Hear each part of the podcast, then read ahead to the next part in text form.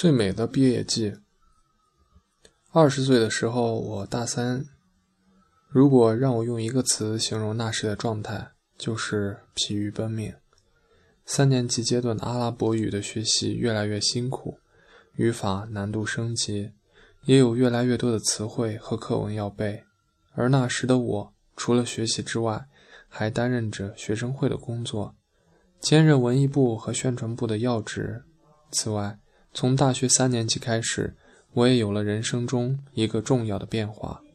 经由刘纯燕的邀约，我开始在央视主持节目。因为节目组的信任，每期节目的台本也交给我来写。节目是日播的，平日撰稿、录影，有时还要去差去外地录制。作为学生兼职来说，强度是很大的。那时我经常很晚才回到学校，同学们可能已经下了晚自习，甚至都已经睡了，而我只能先在学生会那里将自己学生干部的事情都做完后，再回到宿舍开始背第二天上课要准备的内容。我们那个年代学校是限制用电的，每晚要按时熄灯，所以回到宿舍后，我只能搬把椅子去水房学习。因为在整栋宿舍楼里，只有厕所和水房的灯是一整晚都通电不拉闸的。水房的灯为节约用电，都是声控灯，所以每隔一段时间我就得咳嗽一声，或者轻轻地跺下地面，让灭了的灯再亮起来。多年之后回想起学校的事、学习生活，这是令我印象特别深刻的一个场景。冷静回想。那个时候的我还是要的太多了，什么都想做好，将自己置身在一个比较慌乱的状态里。这样的慌乱可能也是青春期的一种普遍状态，因为不是特别确定自己到底要去哪里，很多事情都处在一个努力尝试、努力要做好的阶段。当然，这样的慌乱阶段也并没有绝对的好与不好，也许是一定要自己经历了之后才知道。到底收获了什么，才知道要如何选择。如果可以有重返二十岁的机会，我会选择让生活更饱满有趣一些，比如好好出去玩一玩。北京有那么多的博物馆，我应该去看一看。我也许还可以多花一点时间谈个恋爱，也可以多跟朋友在不错的天气里一起出游。毕业那一年，我拥有了第一部手机。那部手机是我爸送我的毕业礼物，因为大三开始有主持的稿酬，我所有的学费和生活费已经可以自理了。爸妈觉得我太省心了，就送了我这个手机。那是一九九七年，一部手机居然是爸爸几个月的工资，多可怕！那时候手机还很少，大家打电话还得去公共电话亭排队，很不方便。于是我就把手机拿给同学用，可想而知，当时我人气爆棚的程度。啊，其实是因为疲疲于奔波的大学生活，如果不是同学们罩着我，根本没法想象我要怎么撑得下来。无以回报，手机当然要乖乖交出来了。而我就这样，在父母和周围人的各种关怀下，在忙碌和奔波中，迎来了属于我的毕业季。其实，毕业最美好的回忆，对于每一代人的记忆，可能都是差不多：忙着告别、拍照、散会儿饭，还有毕业晚会。而我印象最深的是，北外的图书馆就在我们阿语楼的旁边，那里有一条全是树的路，我们穿着学术服，在那条路上跑来跑去，找地方拍照合影。宿舍里大家都忙着收拾东西，然后扛着大包小包离去。我因为是从学生宿舍搬到教师宿舍楼，所以和其他同学不一样。我的离开像蚂蚁搬家一样，每次带一点东西，渐渐地离开那个待了四年的宿舍。那时候，我们还在宿舍里做了一个挂历，在毕业前的一个月贴在门后。宿舍里的成员每天轮流在上面写一段话。我们宿舍六个人里，在那个挂历上记录下了最后一个月的心情。比如，今天最后一天考口语，我好紧张。苗，今晚一起睡。可惜的是，后来这个挂历下落不明，肯定没丢，可就是想不起来谁最后收了，收到哪里去了。这样的一番记忆，就真的存在记忆里了。也许青春就是这个样子，忘掉一些，保留一些，丢掉一些，但所有最珍贵的，一直都会在心里。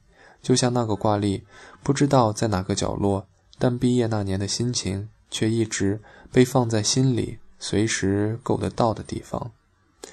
三十岁的时候，毕业已经很多年，我还保留着之前留下来的一个习惯，不爱讲心事。记得有一年春节在北京过。娜娜他们几个朋友赖在我家，他们在谈心事。我靠在沙发上昏昏欲睡。一个朋友指着我说：“炯炯最大的问题就是不爱交流。”是的，其实我不会交流。我可以和大家一起 K 歌，一起看电影，一起玩乐，但是聊天我常常提不起精神来。我是真的不擅长讲自己的心情，这可能跟大学的生活有关。虽然我和同学的关系很好。他们一直包容我、纵容我，但是回想起来，我和他们实际交流相处的机会还是很少。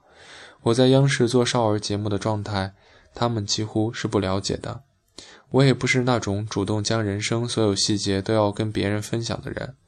我会参与宿舍的卧谈会，他们的话题我可以非常开心的参与。我也偶尔会讲一部分自己的事情，但也有不少事情没法和他们分享。在央视做节目时，节目组的同事对我也很关心照顾，但他们同样不会了解我在学校的部分。而和最亲近的父母，我们之间什么都可以分享的。但远隔千里之外，通过电话或者偶尔的见面团聚，我也不会特别提起心事。我本就是一个报喜不报忧的人，即使再累，我也不可能立刻打个电话跟妈妈讲我特别累。通常在妈妈问我过得好不好的时候，说一句“我很好”。一直以来，确实一切都好。我有那么多好的学习机会，也遇到很多给我机会的人。就算偶尔有一点小小的心事或者坏情绪，也是不足以给外人看的。在我的生活被分割成各种不同部分的大学生涯里，学校里是一个何炅，电视台里是一个何炅。父母面前又是一个何炅。我在尽量做好每一个我的同时，的确不知道可以跟谁来彻底分享我的内心。我时而固执地认为，讲出来的心事和放在心里的时候已经变了样子，被别人听去又加上了他们的理解和观念。所谓人和人的沟通，有时候没有用。后来听到这句话，觉得简直就是自己当时的观点写照。所以，如果真的说起想改变的，第一位倒不是那个疲于奔命的忙碌状态，而是很想有个能够随时倾诉的朋友。我希望自己从小到大所有发生的和经过的事情，他都知道。我并不需要他能够给我多少建议，而是希望他知道所有，所以他能懂，懂就已经是最好的反馈了。